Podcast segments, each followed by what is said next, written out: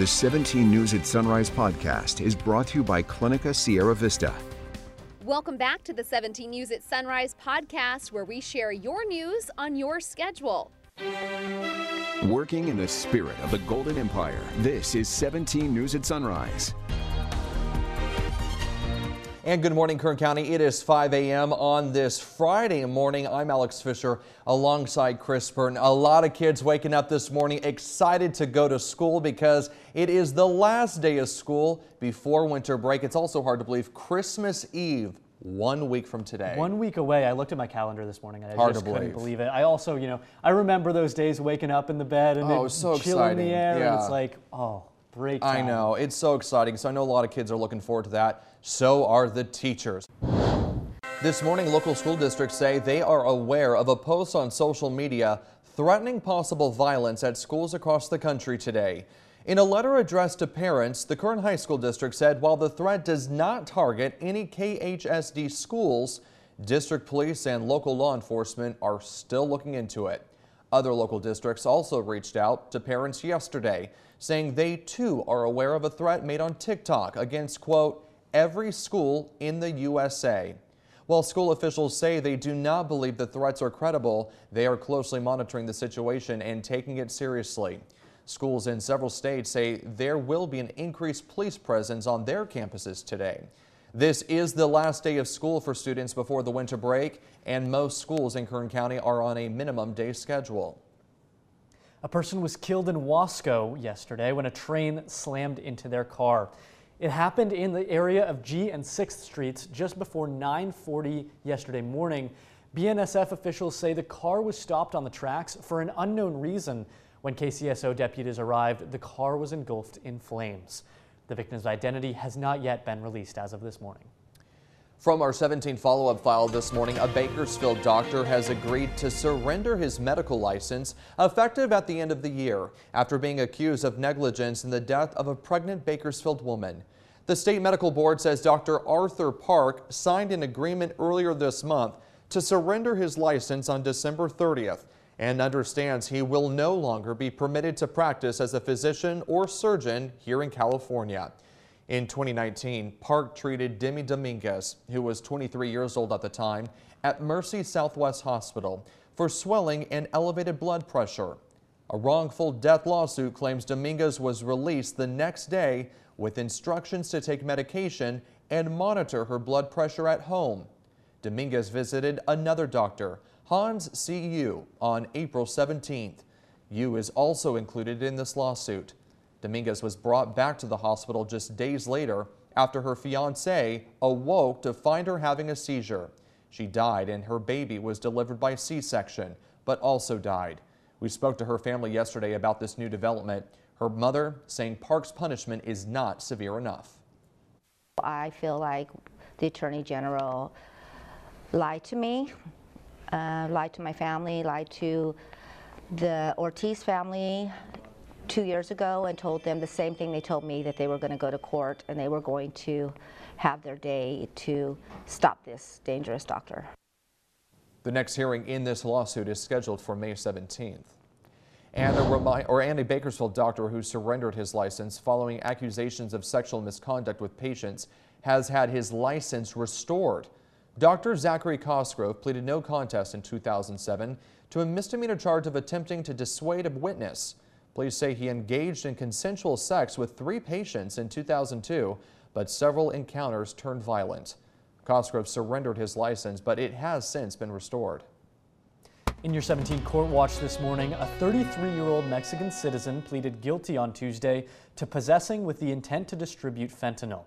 According to our court documents, on April 7th, Jesus Adrian Pena Gomez of Mexico and his co-defendant Carlos Ivan Campana met a person in the parking lot of a Bakersfield restaurant to sell 15,000 counterfeit M30 pills containing fentanyl. Pena Gomez and Campana were arrested and officers recovered approximately three pounds of pills containing a detectable amount of fentanyl from Pena Gomez's vehicle. Pena Gomez faces a minimum sentence of 10 years in prison, a maximum term of life in prison, along with a $10 million fine. Campana's next court appearance is set for March 9th. The Kern County Sheriff's Office needs your help to find a man who has not been seen or heard from in six months. Joe Gonzalez last spoke to his family in June. KCSO says Gonzalez was last seen on Eucalyptus Drive near Fairfax Road in East Bakersfield. Anyone with information on his whereabouts is asked to call the Sheriff's Office at 861-3110 or the Kern County Secret Witness Line at 322-4040. Now to current sober reality, with Bakersfield Police Department conducting a DUI and driver's license checkpoint tomorrow night at an undisclosed location. BPD says the checkpoint will be set up between 6 p.m. and 2 a.m. Officers will check for signs of alcohol or drug impairment and proper licensing. According to BPD, research shows well-publicized and proactive DUI patrols can reduce alcohol or drug-related crashes by up to 20 percent. The CHP Bakersfield office also announced it's planning to hold a similar checkpoint tonight between 7 p.m. and 2 a.m. in an undisclosed area of unincorporated Kern County. Hello, this is Tim Callahan with Clinica Sierra Vista, and we're excited to unveil the Community Health Center of the Future, our comprehensive care center. It's located right across the street from Memorial Hospital. We have every service under one roof, from family medicine, OBGYN care, dental services for adults and children, behavioral health, and much more. So find your way to better care at Clinica Sierra Vista this year at our Comprehensive Care Center. Visit our website, clinicasierravista.org, for the latest on this project. We'll see you soon. One year ago today, the first COVID vaccines were administered in Kern County. After a turbulent 12 months, the first man to roll up his sleeve says he'd do it again 10 million times.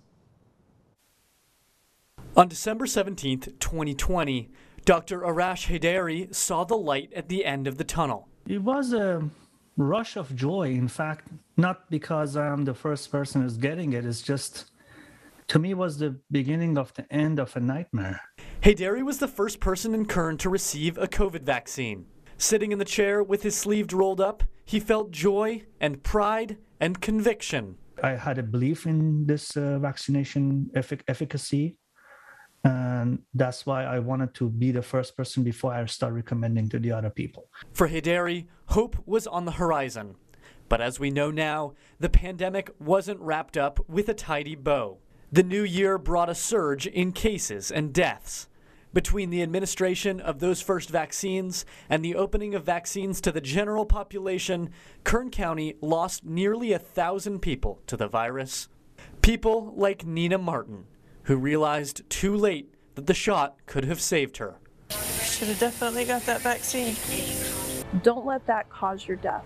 Don't let that cause the death of one of your loved ones. Now, with winter and the Omicron variant looming, public health officials urge vaccination above all. It's crucial, they say, to preventing Omicron or whatever comes next from wreaking havoc getting vaccinated is going to be the key to stopping further mutations of this disease and further variants from emerging. Vaccination rates in Kern are at their highest since vaccines became widely available, according to Kerrigan. Still, our county lags behind the rest of the state, with just under half the population considered fully vaccinated.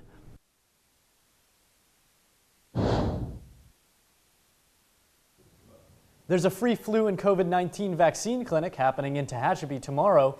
It's being held at the Slice of Life Enrichment School on West Valley Boulevard, Suite A, from 10 a.m. to 2 p.m. No appointment is necessary, and coffee and hot chocolate will be provided by Cameron's Cafe.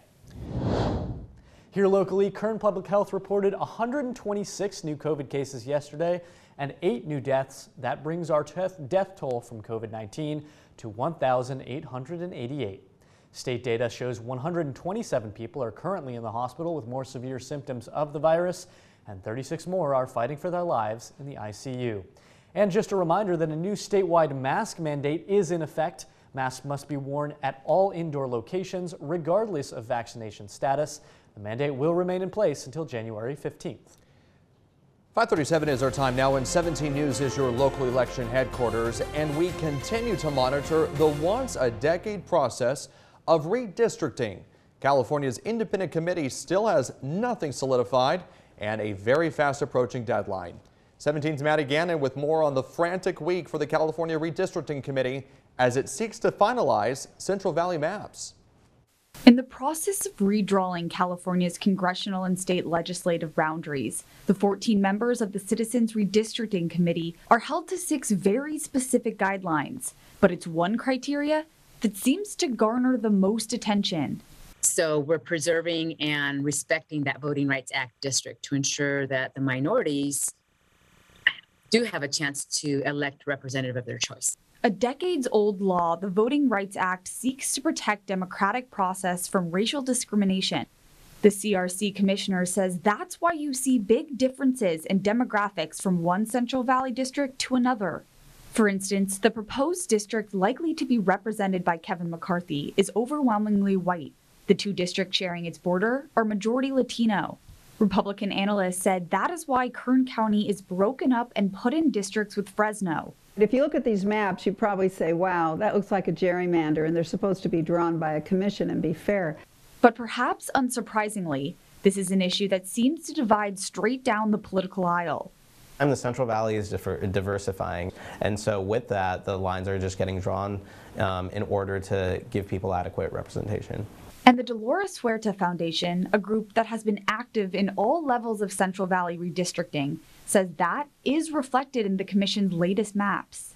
The draft maps and the iterations of those maps that we've seen at the state level, they align a whole lot more closely with what the census data states, which is that the Central Valley has all 11 Central Valley counties have over 50% uh, constitutionally protected classes.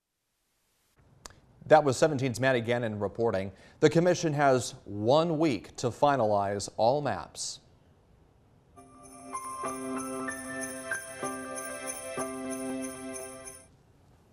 The annual Christmas parade returned to Delano last night. Norma and Jose Gaspar from our sister station, Telemundo Valley Central, emceed the parade, which began on Main Street.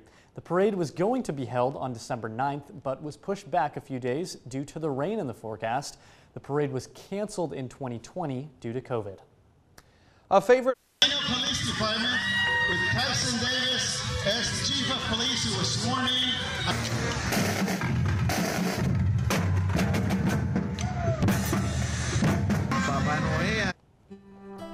Those are just some of the sounds from the Delano Christmas Parade last night. Well, a favorite holiday tradition in Southwest Bakersfield is back this year. Last night was opening night for Dustin's Diner. In 1993, brothers Dustin and David Kilpatrick started selling hot chocolate and baked goods to families touring the Haggin Oaks neighborhood to view the Christmas lights and decor. Every dollar raised is donated to the, to the Bakersfield Homeless Center. The Kilpatricks have since moved, but volunteers work hard to keep the diner going. We've, we've seen kids grow up and go to college and and um, and then a new new crop come through and, and help out. Um, it is a wonderful tradition in our neighborhood and we see folks year after year. Um, so glad we can be back this year. Since its inception, nearly $300,000 has been donated to the homeless shelter.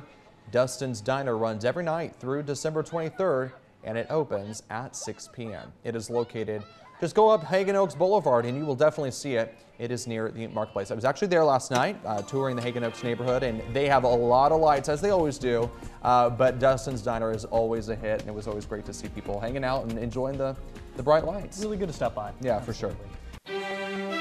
Working in the spirit of the Golden Empire, this is 17 News at Sunrise. The 17 News at Sunrise podcast is a production of KGET and Nexstar Media Group. For more on all of the headlines in today's show, head to kget.com.